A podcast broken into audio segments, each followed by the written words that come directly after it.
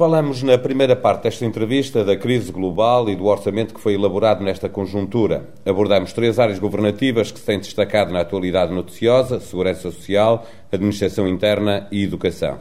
Voltamos para a segunda parte deste discurso direto, procurando saber do Primeiro-Ministro, José Sócrates, para onde vai o mundo e como anda Portugal, que se prepara para um ano cheio de eleições. Boa tarde, Sr. Primeiro-Ministro. A América prepara-se para eleições e o PS como aliás seria lógico, parece estar, ou está mesmo, digamos, a torcer pela vitória democrata. Eu pergunto-lhe, o que é que faz o senhor e os seus camaradas, uh, ou o que é que o senhor e os seus camaradas veem em Barack Obama? Bom, é natural que o Partido Socialista esteja a puxar pelo candidato democrata. Uh, isso não é nenhuma novidade, sempre foi. É o candidato da esquerda americana. O candidato da esquerda americana, claro. Sempre foi assim. O Partido Socialista tem, aliás, uma relação institucional com o Partido Democrata da América. Mas a candidatura de Barack Obama é mais do que isso. Eu acho que a candidatura e estas eleições uh, e a eventual uh, eleição de Barack Obama é um momento histórico no mundo e na América. Eu sou, digamos assim, da geração Kennedy. Kennedy, já, a eleição de Kennedy representou já um momento histórico. Lembro-me, aliás, do debate que houve na América quando, pela primeira vez, um católico se candidatou a presidente. Eh, o próprio Kennedy teve, aliás, que vincar bem que nunca receberia ordens do Papa enquanto presidente dos Estados Unidos da América. Lembro-me bem do que isso significou. Mas a eleição de um afro-americano para a presidência dos Estados Unidos é, sem dúvida, um momento histórico. Isso é possível que aconteça daqui a 15 dias. E ao nível ideológico. E deixe-me dizer-lhe uma coisa. Os Estados Unidos precisam dessa mudança os Estados Unidos e a Europa. Porque tudo o que acontecer nos Estados Unidos não nos é indiferente. Tal como o que acontece na Europa não é indiferente aos Estados Unidos. A crise ficará mais Nós, leve com a eleição de Barack Obama? Há duas coisas, duas áreas onde os Estados Unidos uh, precisam de mudar e têm consciência uh, que é necessário uma mudança. Aliás, ambos os candidatos uh, têm um discurso nesse sentido, mas mais fortemente carregado, naturalmente, pelo candidato democrata. A primeira, a primeira área é na política externa. A política externa uh, norte-americana precisa de ser uma política externa mais assente uh, no multilateralismo, uh, nas organizações internacionais, numa visão de conjunto, numa parceria com outros países. Acho que a liderança americana deve ser uma liderança suportada no diálogo com os países amigos. Como um presidente dos Estados Unidos disse, os Estados Unidos precisam de mais amigos isso é absolutamente essencial, que a política externa norte-americana uh, valorize as instituições internacionais, valorize o diálogo e valorize as atitudes de uh, multilateralidade e, uh, e, o processo de tomada de decisões assente Mas, no deixe, diálogo. Deixe-me insistir na minha pergunta. Acredita que com a eleição de Barack Obama uh, a crise perderá alguma da força que tem do, do, ponto de vista psicológico que afeta muito as pessoas. Outra das áreas onde os Estados Unidos precisa de mudar é justamente na economia. Uh, esta crise, de certa forma, envergonha os Estados Unidos. Esta crise tem uma origem nos Estados Unidos e resulta do facto de as entidades estaduais ou estatais que deveriam ter um papel de supervisão e de controle uh, afinal de contas, permitiram comportamentos muito irresponsáveis. E não foi porque não os conhecessem, mas conhecendo-os, autorizaram-nos. O subprime, que esteve na origem de todos estes males, o crédito irresponsável uh, e baseado numa visão otimista de que as casas iriam sempre subir de valor, uh, esse crédito uh, que, que, foi concedido de forma irresponsável e depois avalizado por muita gente, um, esse mal foi autorizado por uh, instituições de supervisão e por uma atitude muito laxista no que diz respeito às responsabilidades das organizações estaduais. Acho que essa começou, mudança é começou, é absolutamente necessária. E começou com um presidente eh, democrata, Bill Clinton, que foi, uh, digamos, uh, o primeiro uh, a pressionar até os bancos, a, digamos, a ajudarem com empréstimos as famílias mais pobres, no sentido de elas poderem comprar casa. Portanto, Desculpe, não, é, não é um fenómeno republicano. Nasceu... Não, não, não, não, eu não estou de acordo. Eu acho que é um fenómeno uh, que não, nada tem a ver com a perspectiva uh, mais eh, igualitarista ou de procurar democratizar o crédito. Acho, aliás, se me permite, uma visão muito cínica daqueles que acham que tudo isto aconteceu porque os banqueiros, na sua infinita bondade, quiseram dar créditos aos pobres para lhes permitir ter o acesso a casas. A o que é eles quiseram, desculpe, o que eles quiseram foi ganhar dinheiro. E quiseram ganhar muito dinheiro. E foi essa atitude de ganância que levou à situação em que está. É por isso que julgo que houve para... Uma houve uma componente política e um sinal dado a partir da administração no tempo dos democratas. Nunca vi nenhuma atitude por parte da administração que convidasse a atitudes irresponsáveis de conceder crédito que sabia que não se poderia uh, cobrar. E, pior do que isso, depois enroupá-lo em fundos devidamente segurados, uh, os chamados derivados, e depois vendê-lo em todo o mundo, espalhando, nessa expressão tão, tão, tão divertida, mas uh, tão produtos trágica. Tóxicos. Produtos tóxicos, um pouco por todos os, os sistemas financeiros os mundiais. Os europeus eh, e as supervisões europeias também permitiram que isso acontecesse. Isso é verdade, isso é verdade. Isso é também uma lição para a Europa. Mas se me permite, a lição a tirar desta crise é uma lição que vai no sentido seguinte. Primeiro, é preciso combater a crise. É o que estamos a fazer. Mas, em segundo lugar, isto não pode ficar como estava. Não pode. E para não ficar como estava, eu julgo que a eleição do candidato democrata não fica bem. Claro está, um primeiro-ministro que uh, de um país amigo dos Estados Unidos, uh, exprimir agora, digamos, uma... Uh, as suas preferências relativamente a uma questão não é novidade para externa. ninguém. Mas toda a gente sabe o que é que o meu partido deseja. Mas julgo que o discurso do, do, do candidato democrata, de Barack Obama, é um discurso de mudança e de refrescamento. E a verdade é que os Estados Unidos precisam de uma mudança nestas duas áreas. Na política internacional, na política externa, precisam de mais diálogo, de uma liderança mais partilhada, de, mais baseada nas instituições multilaterais e precisam também de uma mudança na sua política económica capaz de oferecer mais confiança e mais segurança ao mundo. As, as relações de, Mas nesse sentido... dos, dos Estados Unidos com Cuba são historicamente más. Também se degradaram ultimamente as relações entre os Estados Unidos e a Venezuela. Acha que uma eleição de Barack Obama pode aproximar as duas Américas? E depois também uma segunda pergunta é até que ponto é que, eh, no caso disso não acontecer, as relações que hoje são boas entre Portugal e a Venezuela podem ficar em questão se algum dia tiver que optar entre aquilo que é a sua relação uh, de, de, com os Estados Unidos e a relação com, com a Venezuela. Até que ponto Bom, é que a minha relação pode com os Estados Unidos na... é a relação que o país tem com os Estados Unidos. Nós temos uma política externa que não muda há muito tempo e baseada em três pilares fundamentais: a relação com os países que falam português, somos um país europeu, a relação com a Europa e a relação com os Estados Unidos, a nossa componente atlântica. Mas eu quero responder à sua pergunta. Uh, e para dizer o seguinte, em primeiro lugar, eu acho essa comparação uma comparação excessiva. Comparação entre, uh, entre uh, Cuba e a Venezuela. Há uma grande diferença aos meus olhos. É que Cuba é um regime de ditadura. A Venezuela tem um líder eleito eleito em eleições democráticas que nunca ninguém contestou. Naturalmente, há sempre críticas ao, ao, ao funcionamento da democracia, mas uh, o presidente Chávez é um líder que foi eleito em eleições democráticas. Depois quero também sublinhar o seguinte: Portugal é um país amigo da Venezuela. E nós, pelo facto de sermos amigos dos Estados Unidos, os Estados Unidos não nos impedem que tenhamos amigos pela nossa própria iniciativa. Era só o que faltava nem nós andamos a dizer aos Estados Unidos de quem é que devem ser amigos, porque isso não seria uma relação de amizade, uh, digamos, madura. Por outro lado, quero recordar também o seguinte: é que Portugal e a Venezuela são povos amigos há muitos anos. Nós temos 500 mil portugueses na Venezuela. Temos uma comunidade que tem, uh, que, é da, que, é das comunidades maiores uh, no estrangeiro, e que tem desempenhado um papel social de enorme importância na Venezuela. A nossa ligação à Venezuela é uma ligação que tem a ver com a nossa comunidade. É independente de qualquer outra relação. É independente de estar o Presidente Chávez ou qualquer outro Presidente.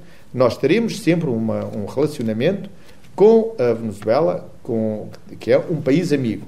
Agora, o presidente Chávez é, o, é, é a escolha do povo venezuelano. E devemos respeitá-la. É isso que eu faço. E não, uh, já vi coisas escritas sobre o presidente Chávez, enfim, é assim. E sobre é, outros incomoda quando Agora, há uma coisa que não se pode dizer do presidente Chávez: é que ele uh, não faz eleições. Há Mas- quem, aliás, mas- o mas acuse de fazer eleições a mais. Incomoda- E já ganhou e já perdeu eleições. Recordo, aliás, que ele fez um. Fica um, incomodado um quando vê os comentadores eh, falar sobre o facto de se ter tornado amigo de um ditador como Gaddafi, Líbia, ou eh, democratas em que a democracia deixa um bocadinho a desejar a prática democrática. olha, se eu tivesse que ligar o a Hugo isso- Chávez ou José Eduardo Santos. Se eu tivesse que ligar a isso, pobre de mim. Uh, não, eu vejo nessas observações e nessas críticas muita ligeireza uh, e muita ausência de sentido de Estado. Como digo, nós temos uma relação com a Venezuela que é uma relação que vem de trás. A Venezuela sempre foi um país amigo e nós respeitamos os chefes de Estado dos países amigos. Por outro lado, nós temos uh, construído também uma nova prioridade na nossa política externa. E essa prioridade é o Norte de África. O Norte de África. E não há mais ninguém, para além dos países europeus, que possam fazer aquilo que é necessário fazer no diálogo com uh, o mundo islâmico, uh, como os europeus. É a Europa que tem que fazer esse trabalho. E é por isso que, na relação com os países islâmicos moderados do norte de África, Portugal tem um papel a desempenhar. Nós, a Espanha, naturalmente, a Itália, a França, mas nós também. Nós temos neste momento, todos os anos, e ninguém fala nisso, não sei porquê, nós temos todos os anos uma cimeira com Marrocos. Temos todos os anos uma cimeira com a Argélia. Todos os anos uma cimeira com a hum, Tunísia. E temos agora relações com a Líbia, como todo o mundo tem. Recentemente esteve aqui a secretária de Estado hum, norte-americana, Condoleezza Rice. Dois dias depois estava na Líbia, com Gaddafi. Uh, hoje o- a Líbia uh, está com, no, no- no- na cena internacional uh, e tem e usa de todos os aquilo que são os seus direitos nas, na- nas instâncias internacionais. Por outro lado, nós temos uma relação com a Líbia que eu classifiquei como estratégica pela simples razão que nós temos uma relação com esse país baseada na importação de petróleo e gás natural, que é de enorme importância para nós. E completamente desequilibrada. Nós exportamos para a Líbia dezenas de milhões de euros e, importamos quase mil milhões de euros. É por isso que me parece ser óbvio talvez possamos fazer alguma coisa para melhorar a nossa balança comercial. Mas será que sou o único português que pensa isso? Será que nós não podíamos vender mais à Líbia se lhe compramos tanto petróleo e tanto gás natural? Não deveríamos fazer alguma coisa para melhorar essa balança comercial tão desequilibrada? Pois a mim parece-me que sim. Bom, é o que eu tenho feito. Tenho feito aí, como tenho feito na Venezuela, como tenho feito em Angola. Então, mas haverá mercado mais natural para Portugal do que o desenvolvimento do mercado angolano? Isso é importantíssimo para nós. Porque quando eu cheguei ao governo, nós estávamos a vender para Angola 800 milhões de, de euros. Este ano venderemos 2 mil milhões de euros. Nós temos uma presença económica em Angola da maior importância. E Angola está hoje outro país. Angola está mais forte, Angola está mais rica e Angola já realizou eleições democráticas. Nós temos que hum, olhar para Angola como uma grande oportunidade também para Portugal. Uh, é por isso que vejo, na relação com esses países, uma oportunidade para Portugal. Ainda por cima, neste momento, nós temos que diversificar as nossas uh, relações económicas. Mas não é apenas com esses países. Essa junção de Gaddafi e Chávez e José Eduardo Santos, eu sei bem com que intuito é feito. Mas repara, as nossas exportações estão a subir para o Brasil e para a Rússia. Porque as potências emergentes. Também pode meter nesse pacote uh, A China? o Pu- Putin, Putin, que é atualmente Primeiro-Ministro da Rússia. Sim, esquecem sempre desse. Esquecem sempre desse. Não sei por que razão. Mas a verdade é que nós temos aumentado muito significativamente as nossas exportações para a Rússia. A Rússia é hoje um mercado de enorme importância, porque é um mercado que beneficiou uh, do aumento das matérias-primas, em particular o petróleo, e é um grande mercado. É por isso que Portugal tem, deve ter lá uma presença. O que nós fizemos foi diplomacia económica. E está, desta vez com sucesso.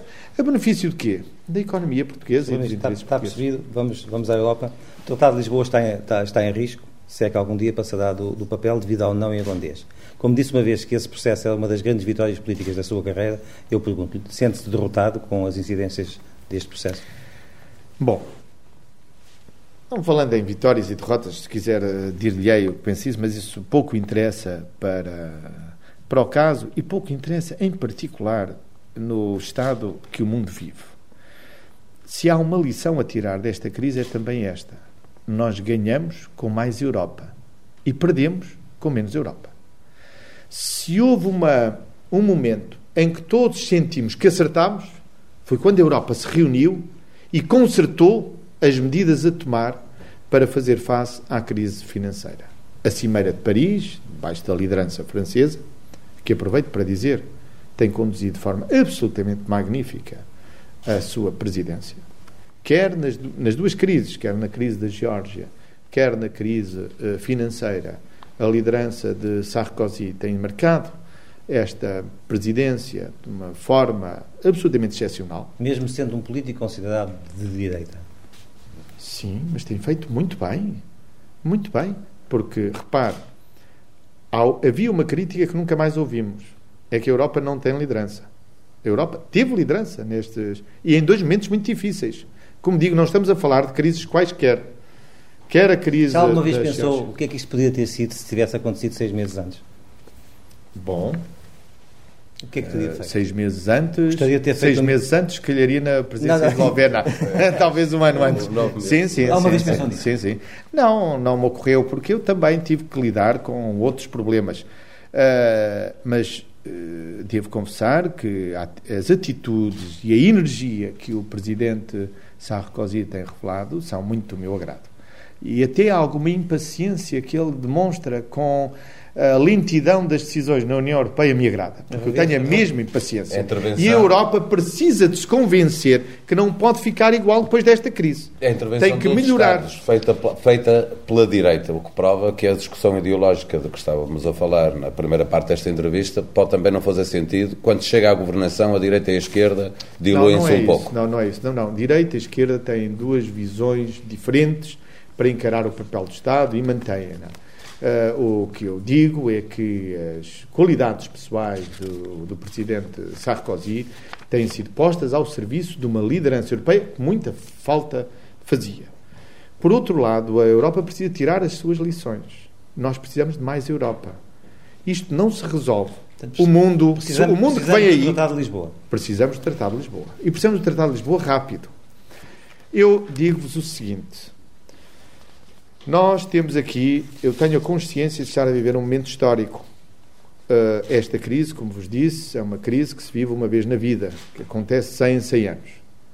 Mas isto não pode ficar igual. E ficará diferente. E ficará mais de acordo com a sensibilidade europeia, com o ponto de vista europeu, com os valores europeus. Se há um modelo que vai triunfar, é mais um modelo europeu. Mais um modelo social europeu. Em que se atribui um papel ao Estado um papel mais próximo, um papel mais preocupado com o interesse geral, menos dado a pensar que se intervimos isso só vai acrescentar custos, isso é desnecessário, isso é intrusivo, e isso só faz mal. Essa visão liberal da economia é uma visão que foi derrotada, e é por isso que a Europa tem a obrigação, na discussão que se vai iniciar e que já se está a iniciar, nas conferências internacionais que estão já convocadas, tem a obrigação de liderar a resposta política a um mundo que necessita de mudar ao nível da regulação. E esta é também a oportunidade para a Europa. Eu sinto isto como uma grande oportunidade para a Europa. Mas para que a Europa tenha essa atitude, precisa de resolver os seus problemas. E precisamos resolver o Tratado de Lisboa. E eu confio que o Presidente Sarkozy uh, não sairá desta presidência sem antes aprovarmos, como vamos aprovar em dezembro, um, mapa, um, um, um, roteiro para resolvermos o problema da Irlanda e resolvermos o problema do Tratado de Lisboa. Porque precisamos, mais do que nunca, de instituições europeias fortes para, para responder justamente ao em vigor quanto, em sua opinião, qual é o Isso pouco me interessa. Sabe, que a entrada em vigor, pouco me interessa. O que quero é o, o tratado ratificado por todos os países. E neste momento só faltam três. Só faltam três. Suécia. Três não, desculpe. Quatro, porque parece que ainda não foi uh, uh, assinado pelo Presidente da Polónia. Uh, Suécia, República Checa, Irlanda e Polónia. Mas, no caso da, da Polónia, já foi ratificado pelo Parlamento. Portanto, tenho muita esperança que isso possa resolver no primeiro semestre de 2009. Mas, como digo, e, e, mais do que isso, tenho absoluta certeza que no espírito de todos os líderes europeus está a consciência que ou nós fortalecemos a Europa, uh, ou a Europa uh, não terá condições nem de ter um papel significativo na nova ordem mundial que já começou a ser desenhada. Como digo, não vai ficar tudo como estava. Não vai ficar. Haverá mudanças muito significativas e outros países terão também que participar na reconstrução de tudo isto. Mas, por outro lado, julgo que todos os líderes europeus têm também consciência que este momento histórico será um momento em que a Europa tem uma oportunidade. Porque realmente o que falhou ficou a dever-se ao facto de não se ter seguido aquilo que muitos líderes europeus sempre disseram que era necessário para a globalização: mais regulação. Organismos internacionais que impusessem umas regras e que não deixássemos isso à selva, do que cada um faz aquilo que acha melhor para o seu próprio interesse e esse interesse próprio uh, seria, digamos, moderado pelos diferentes interesses próprios e tudo acabaria num equilíbrio maravilhoso e magnífico, uh, a célebre teoria da mão invisível do mercado que se encarregaria de trazer a prosperidade para todos. A verdade é que isso não aconteceu. Um, queremos abordar também a, a, política nacional. Antes disso, e muito, muito resumidamente, que necessidade é que Portugal tinha de uh, reconhecer o Kosovo nesta altura? Bom, tinha... A independência do Kosovo. Sim, as razões foram já uh, explanadas. Em primeiro lugar, a razão da unidade europeia. Depois, também, as razões de estabilidade da região. Porque nós reconhecemos o Kosovo só depois das eleições sérvias, só depois de uma estabilidade ao nível dos uh, órgãos do governo e da presidência sérvios, só depois de estar assinado o tratado uh, entre a União Europeia e a Sérvia, e só quando nós tivemos a certeza que esse reconhecimento poderia contribuir para uma estabilidade na região, com Madrid sendo isso, propósito. perdão, se falamos com Madrid a esse propósito, o governo português Uh, trocou informação, obviamente. Sim, não, não, não, ou seja, uh, não, não havia essa obrigação. Uh, Espanha não reconheceu o Kosovo. Não é? Espanha não. e outros países.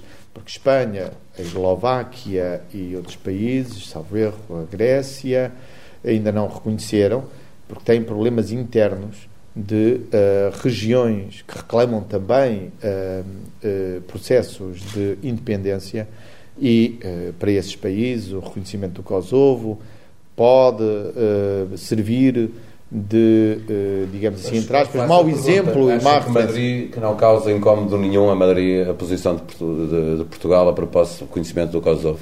Vamos lá ver. Nem Madrid espera que nós pensemos nos interesses de Madrid quando reconhecemos o, o, o Kosovo. Uh, Madrid compreende e aceita e respeita a nossa decisão. Uh, mas nós trocamos impressões com todos os, os membros do Conselho Europeu. Nós temos hoje uma política externa muito combinada com os nossos parceiros. Uh, Madrid, repare, é isto que é fascinante na aventura europeia. Nós temos hoje uma relação com a Espanha como nunca tivemos. O nível de conhecimento a que somos obrigados a dar à Espanha e que eles são obrigados a dar-nos há 40 anos era considerada uma informação que punha em risco a segurança de Estado. Uh, nós estamos a construir uma Europa, nós partilhamos soberania. Portanto, Madrid sabe quais são as nossas intenções, trocamos pontos de vista a todo momento, uh, quer num sentido, quer no outro. Eles sabem qual era a nossa posição desde o início. Neste momento, como é que está a relação entre o Primeiro-Ministro de Portugal e o Presidente da República? está excelente. Nós temos hoje uma relação institucional e uma relação pessoal, pode dizer-se, uh, muito boa. À altura, aliás, daquilo... Pese os desencontros uh, no Estatuto dos Açores, na lei do divórcio, na interpretação de um ou outro discurso do Presidente da República. Pese tudo isso? Bom, vamos lá ver. O respeito institucional, uh, a relação pessoal entre dois órgãos de soberania, não pressupõe que ambos uh, pensemos exatamente o mesmo sobre todos os temas políticos. O que os portugueses esperam de nós, de mim e do Sr. Presidente da República, é que tenhamos uma cooperação política que responda aos problemas do país. É isso que, nós, que todos esperam. E é isso que temos desenvolvido. Agora, é natural que entre mim e o Sr. Presidente da República haja diferenças de opinião sobre algumas matérias. Alguém ficaria espantado com isso? Não. O que é importante é que, quer eu próprio, quer o meu partido, tenha sempre respeito pelas, pela, pela posição do Sr. Presidente da República, tal como ele certamente terá pela posição do meu partido. É por isso, aliás, que nesses casos que falou, o Partido Socialista, quando, e o grupo parlamentar do Partido Socialista, quando recebeu o veto do Sr. Presidente da República, teve em consideração as palavras do Presidente da República, fez as alterações que, no seu entendimento, podia fazer, procurando ir ao encontro das posições e das opiniões do Presidente da República, mas defendendo o seu ponto de vista. Está a falar dos deixar. dos Açores. Mas Estou a falar dos Estatutos Açores e da lei do divórcio. Também fizemos alterações que procuravam uh, ir no sentido que mas se o Presidente um da República... o político ao Estatuto dos Açores, o PS vai avançar e voltar a aprovar com, sem alterações o diploma? Eu não quero fazer comentários sobre cenários porque uh, isso poderia, aliás, ser mal entendido. Dizer, o, o, Estatuto dos Açores foi aprovado por unanimidade na, na por unanimidade, não foi? Sim, na Assembleia da República, embora haja uma cláusula que, que o PSD votou contra. Não é? Na especialidade. Aprovou, sim, na especialidade. Mas na votação final global. global. Sim, mas parece que foi por unanimidade. Uh, não quero pronunciar sobre cenários. Agora, o que digo é o seguinte: é que, primeiro, as alterações foram feitas no Estatuto dos Açores, foram, foram alterações que derivaram do, do uh, das, da retirada das partes inconstitucionais e também das observações que foram feitas pelo Presidente da República. As palavras do Presidente da República foram tidas em conta, não é? E, portanto, o Primeiro-Ministro não vê, como no passado, uh, como aconteceu no tempo de Cavaco Silva, Primeiro-Ministro, em relação ao tempo de Mário Soares, Presidente, não vê a presidência da República como uma força do bloco? Não, não, pelo contrário.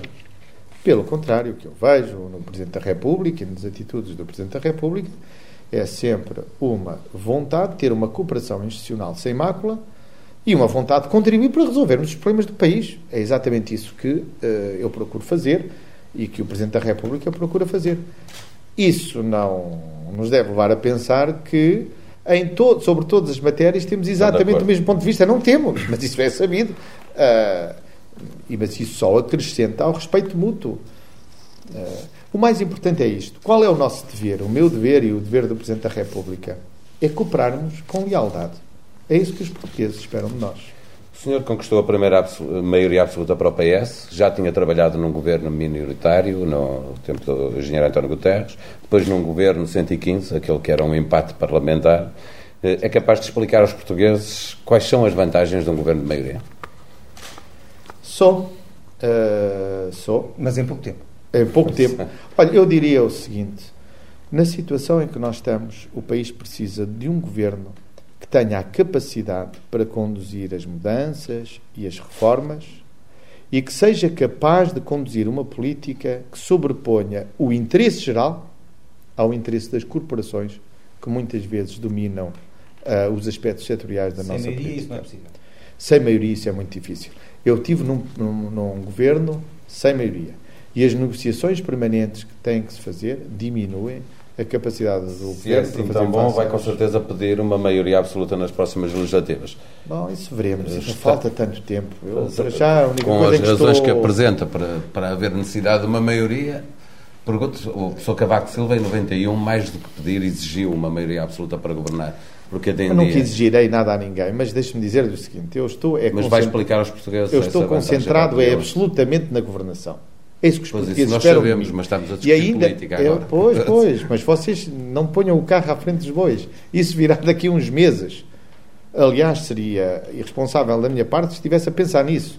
Ainda por cima, num momento destes, eu estou é concentrado, para usar a palavra absoluta, absolutamente concentrado na governação. Mas deixa-me fazer E é então- isso que se espera de mim. Deixa-me fazer então uma pergunta de forma diferente. Se os portugueses lhe pedirem que governe, não com maioria, mas com uma, uma vitória relativa, o senhor não os abandonará. Eu, mais uma vez, não quero pronunciar-me sobre cenários, mas eu não faço chantagem com a vontade dos portugueses. Nunca fiz, nem farei. Acho que um político, quando se candidata, tem que fazer aquilo que os eleitores decidem fazer. Quando eu tive maioria absoluta, eu vi isso claramente como um sinal dos eleitores que o PS tinha uma responsabilidade para com eles. Era conduzir as reformas que, com base na- nas quais se candidatou, quer dizer, a forma de estarmos à altura dessa responsabilidade era não deixar de ficar tudo na mesma. Não foi para isso que os portugueses só nos para deram sintetizar, uma... explicará aos portugueses as vantagens de uma maioria absoluta e deixará que eles exerçam livremente a sua vontade. Olha, Paulo Baldaia, eu não sei o que é que direi, isso, esse Não dia está sabe. muito longe. Então não isso saberá. Não é, não, não é. Não, eu repara, o mais importante para um político é fazer bem o seu trabalho. Eu estou concentrado nisso. Com certeza. Eh, Não na falará de possibilidade de coligações. Tínhamos aqui algumas perguntas para lhe fazer também. Não vale a pena, mas há Não, coisas que são de vale resposta fácil. Há coisas que são de resposta fácil. Sim. As europeias serão eh, por volta de junho. As legislativas serão marcadas, presume-se, para, para outubro. E depois eh, as autárquicas são marcadas pelo Governo. Eh, o senhor vai marcá-las ao mesmo tempo eh, que as legislativas, poupando algum dinheiro de campanhas com isso, ou eh, vai insistir em tê-las em tempos diferentes? Bom, eu eh, posso dizer o que penso sobre isso. E penso mal. Marcar as eleições legislativas no mesmo dia das autárquicas, acho mal. E acho mal por uma razão muito simples. É que as, eh, as eleições locais têm dinâmicas locais.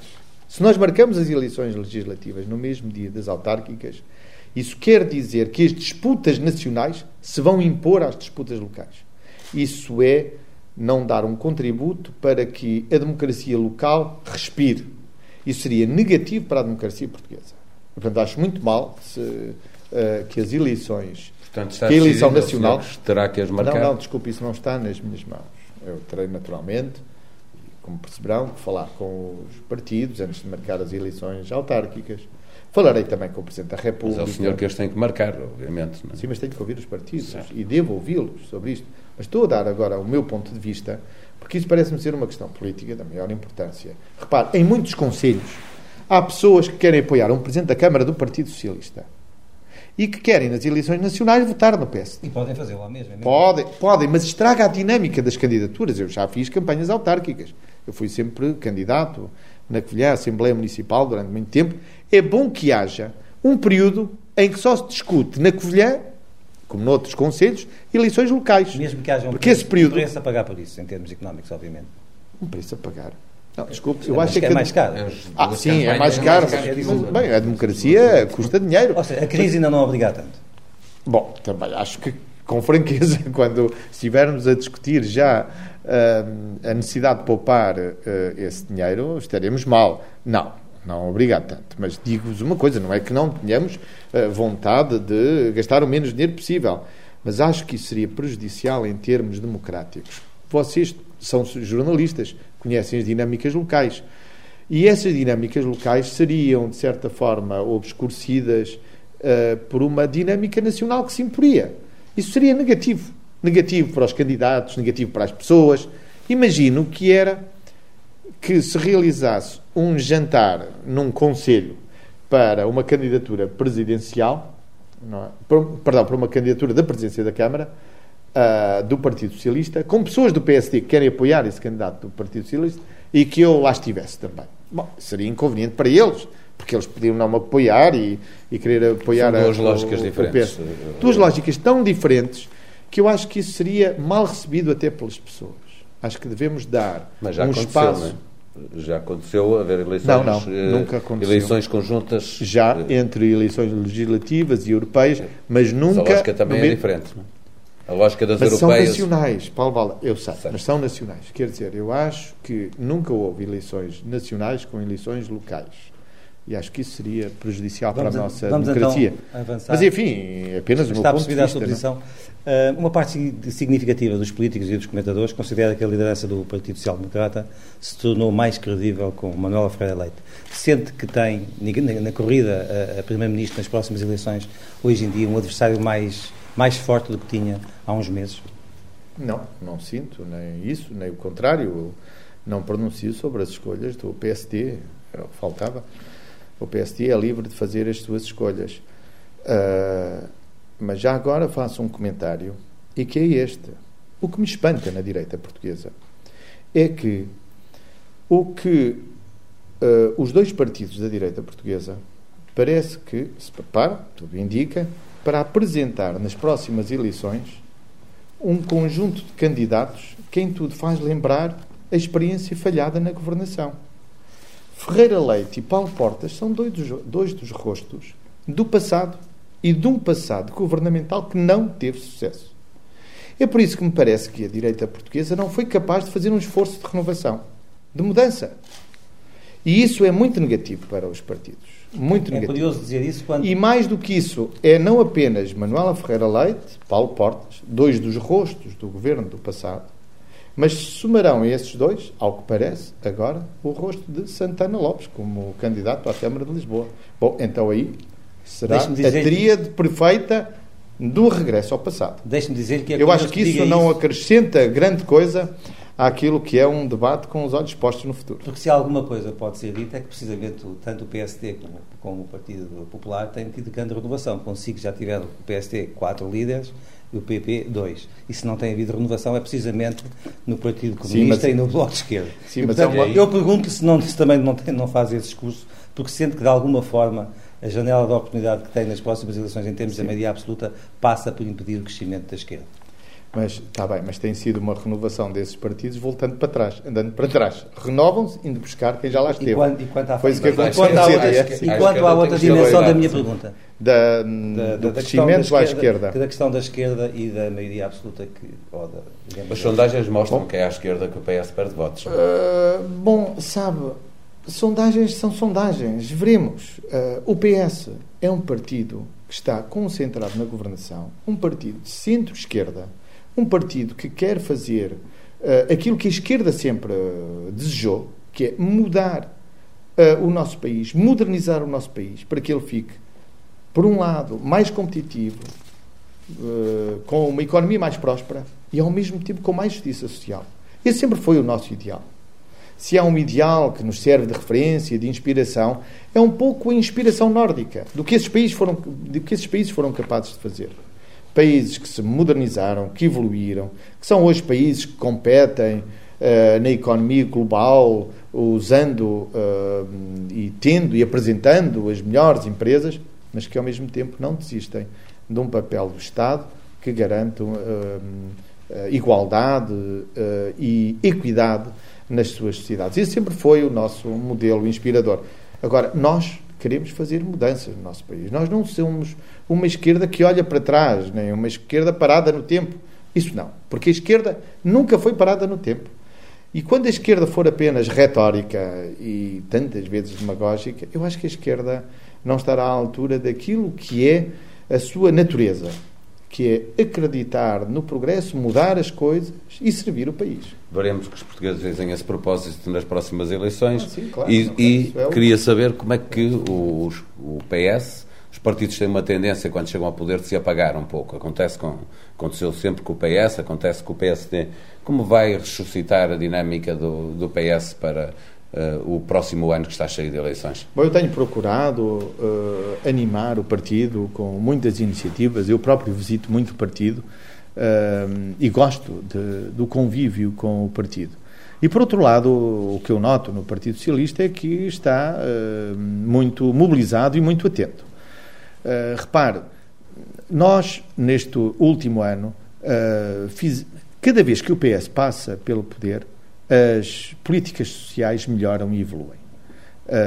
eu não me recordo de uma governação de três anos em que fosse possível aumentar em 25% o abono de família, criar o abono pré-natal, criar o complemento solidário para idosos, uh, aumentar as uh, deduções fiscais para efeitos de habitação, criar, como vamos criar, o fundo imobiliário para arrendamento e ter tantas políticas destinadas às famílias, para ajudar as famílias mais carenciadas, mas ao mesmo tempo tomar também com coragem, uh, fazer as leis que são indispensáveis para mudarmos uh, a nossa sociedade.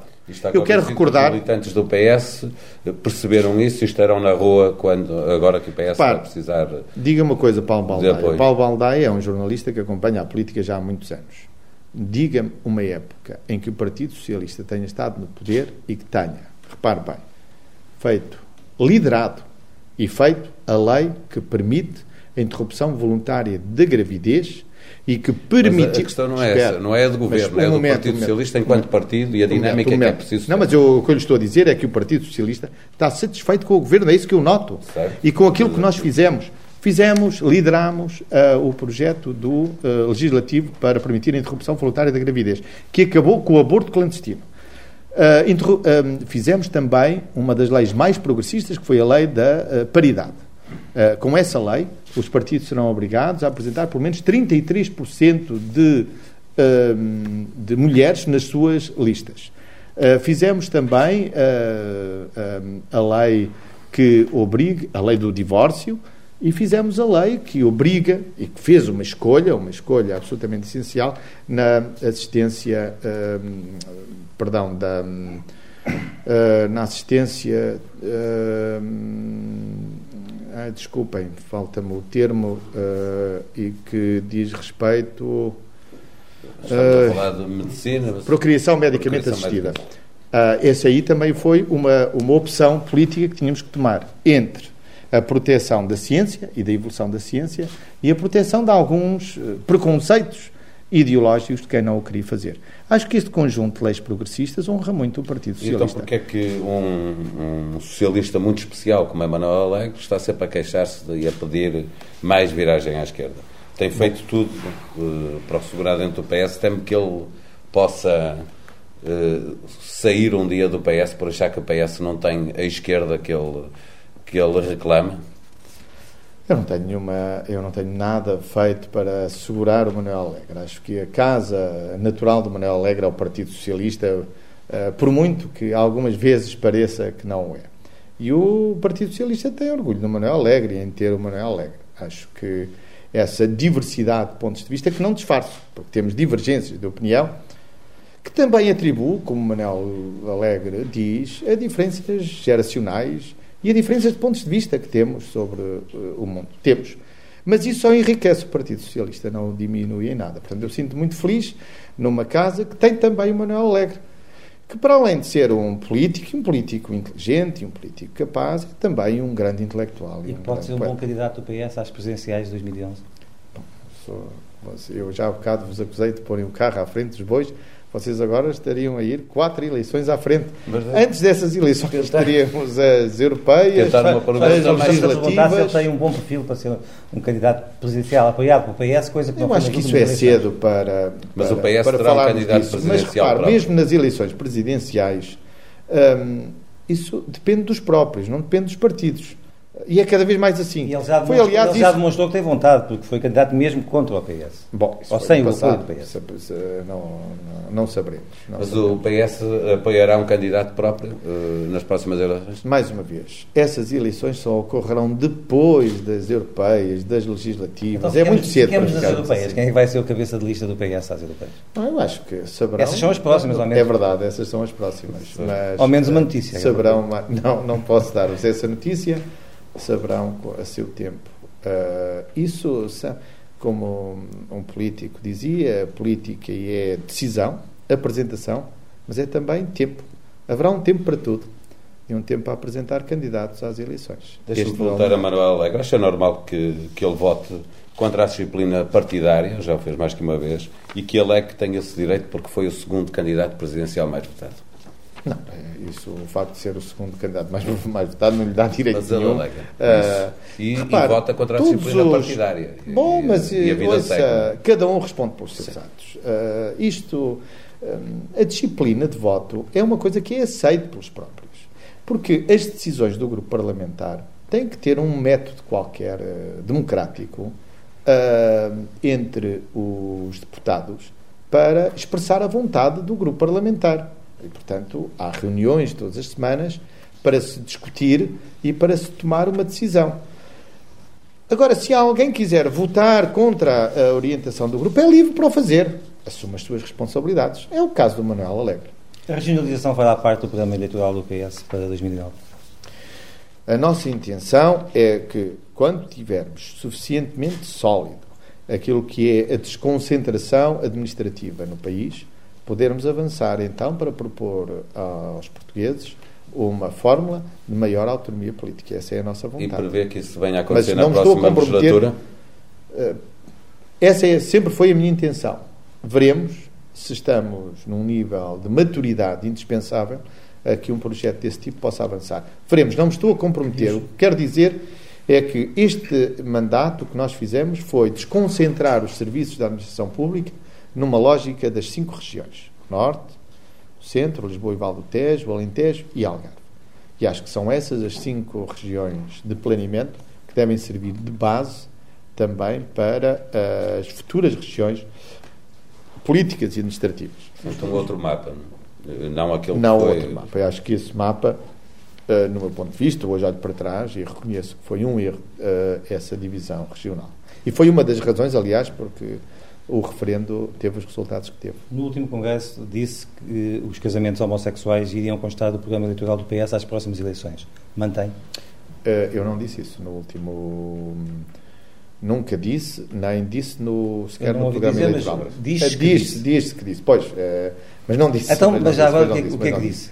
O que eu disse na campanha eleitoral, quando perguntado sobre isso, é que isso não fazia parte da agenda política do PS nem sentia uma necessidade social para responder a isso, nem o Partido Socialista uh, se candidatava para fazer apenas experimentalismo político e com ideia de uh, fazer mudanças fraturantes. Não era para isso que o Partido Socialista se candidatava. Nessa altura, aliás, tive a oportunidade de dizer o que pensava disso. Eu sou a favor. Toda a gente sabe disso. Eu sou muito liberal nesse domínio e sempre o disse mas eu procuro conter aquilo que são os meus caprichos. Eu sou o líder de um partido mas e de um partido tem uma ambição de governar. E por isso não me sinto legitimado para fazer uma mudança no país que não estava expressa no nosso uh, mas programa o eleitoral. do PS discutir isso e não está... no princípio do ano. Com certeza, mas por isso mesmo foi aliás, o que eu expliquei, nós nunca discutimos isso no partido. Mas neste momento nós nunca discutimos isso não na sociedade. com essa questão nós, para, 2000, para, para o programa para as veremos, veremos, não me quero comprometer com nada a não ser com um debate dentro do Partido Socialista e na sociedade. Porque repara, nós, eu não lidero um pequeno partido. Eu admito que os pequenos partidos possam ter agendas para responder apenas aos seus simpatizantes. O Partido Socialista é um partido que aspira a ser um conjunto, uh, tem que ter um conjunto de propostas nas quais uma grande maioria se possa rever. Eu convivo bem dentro do partido com pessoas que pensam de formas diferentes em muitas matérias. É essa a ambição de um partido, é ter uma diversidade, mas ter um núcleo essencial de propostas que possa unir uh, toda a gente. De qualquer forma, só para acabar, a questão da a questão, essa questão é uma questão que não foi suficientemente discutida no país para agora um parlamento dizer de um dia para o, para o outro que Mas, vai aprovar essa não estava a falar do, deste processo passado, estava a falar do futuro. Do futuro, pois. Do futuro, man... repare, como digo, eu sou a favor disso. Uh, tenho essa Mas posição há muito tempo. Não compromete que isso esteja no programa não me comprometo, Não me comprometo, porque repare, as decisões de um partido são tomadas também pelo partido. É preciso é envolver muito mais pessoas. Eu nunca ouvi outras um pessoas. Nós nunca discutimos isso no secretariado, na Comissão Política, na Comissão Nacional, no Congresso. Há momentos para tudo. E acho que também as pessoas apreciam, mesmo aquelas que são a favor, tal como eu, que as coisas se façam com calma, com ponderação e com debate. E depois voltar rapidamente atrás às autárquicas. Estava há pouco a falar de Santana Lopes, aí o PS tem a questão resolvida, tem António Costa como Presidente da Câmara, ele será novamente candidato. No PSD, no Porto, é ao contrário, tem o PSD um candidato, o Rui Rio, e, e o PS tem Elisa Ferreira mais do que pronta a ser candidata. É a sua candidata à Câmara do Porto, Elisa Ferreira. Bom, posso dizer é que eu gostaria muito que ela se candidatasse. Isso gostava. Porque acho que ela honraria uh, um, o Partido Socialista uh, e uma candidatura de Elisa Ferreira seria uma candidatura à altura daquilo que é uma disputa no Porto.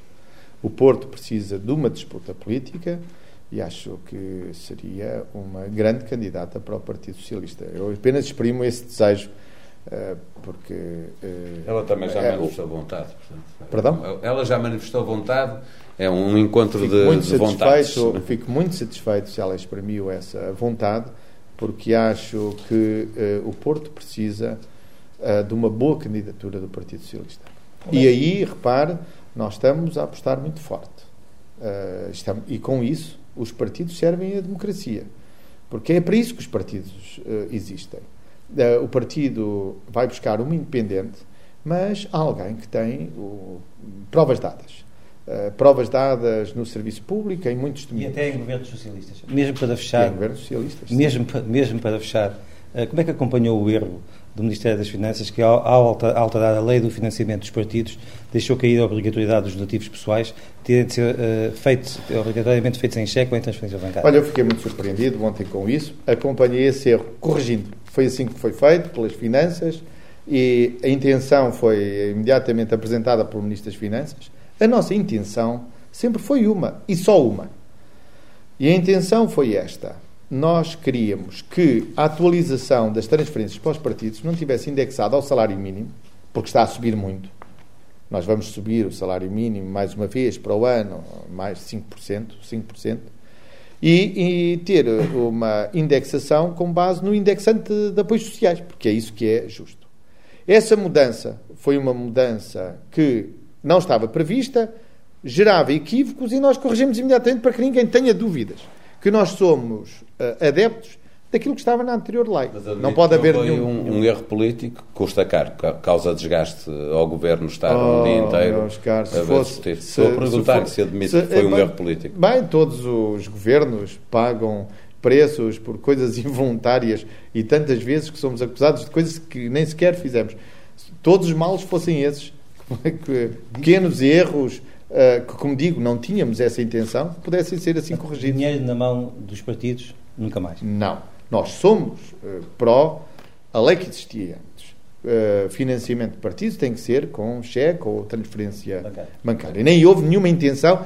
E mais, os, os juristas que fizeram aquelas leis disseram também, ao defender-se, que aquilo não conduziria a isso. Mas em caso de dúvida, nós não queremos que haja a mínima dúvidas sobre isso e por isso o Ministério, o Ministro das Finanças mandou uma carta para a Assembleia da República pedindo a correção. Sr. Primeiro-Ministro, muito obrigado por ter vindo ao discurso direto. É Duas horas, uma primeira hora no sábado, outra no domingo. Bom trabalho. Eu é que vos agradeço. Obrigado para vocês.